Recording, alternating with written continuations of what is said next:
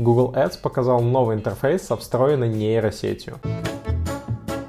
На последней конференции Google Marketing представили обновленный интерфейс поисковой выдачи, в который в скором времени будет встроена нейросеть. По сути, это будет аналог ChatGPT от Bing. Если вы это видели, а вы, скорее всего, это видели, потому что все средства массовой информации об этом рассказывали, то вы примерно представляете, чего ожидать. Единственный момент, что Bing на тот момент не показал никаких рекламных э, блоков, никакой рекламной выдачи, и многие контекстологи начали уже обновлять свое резюме по поиску работы, потому что переживали, что контекстная реклама в Бинге может напрочь уйти из-за таких нововведений. Но переживать на самом деле не о чем, потому что любая поисковая машина, будь то Яндекс, Google, Bing, все зарабатывают на монетизации, то есть на рекламных блоках. И в любом случае они появятся. Собственно, Google как раз показал, как это будет отображаться даже в поисковой выдаче при помощи нейросети. То есть появятся просто дополнительные рекламные блоки, которые будут иметь большую лояльность. И на самом деле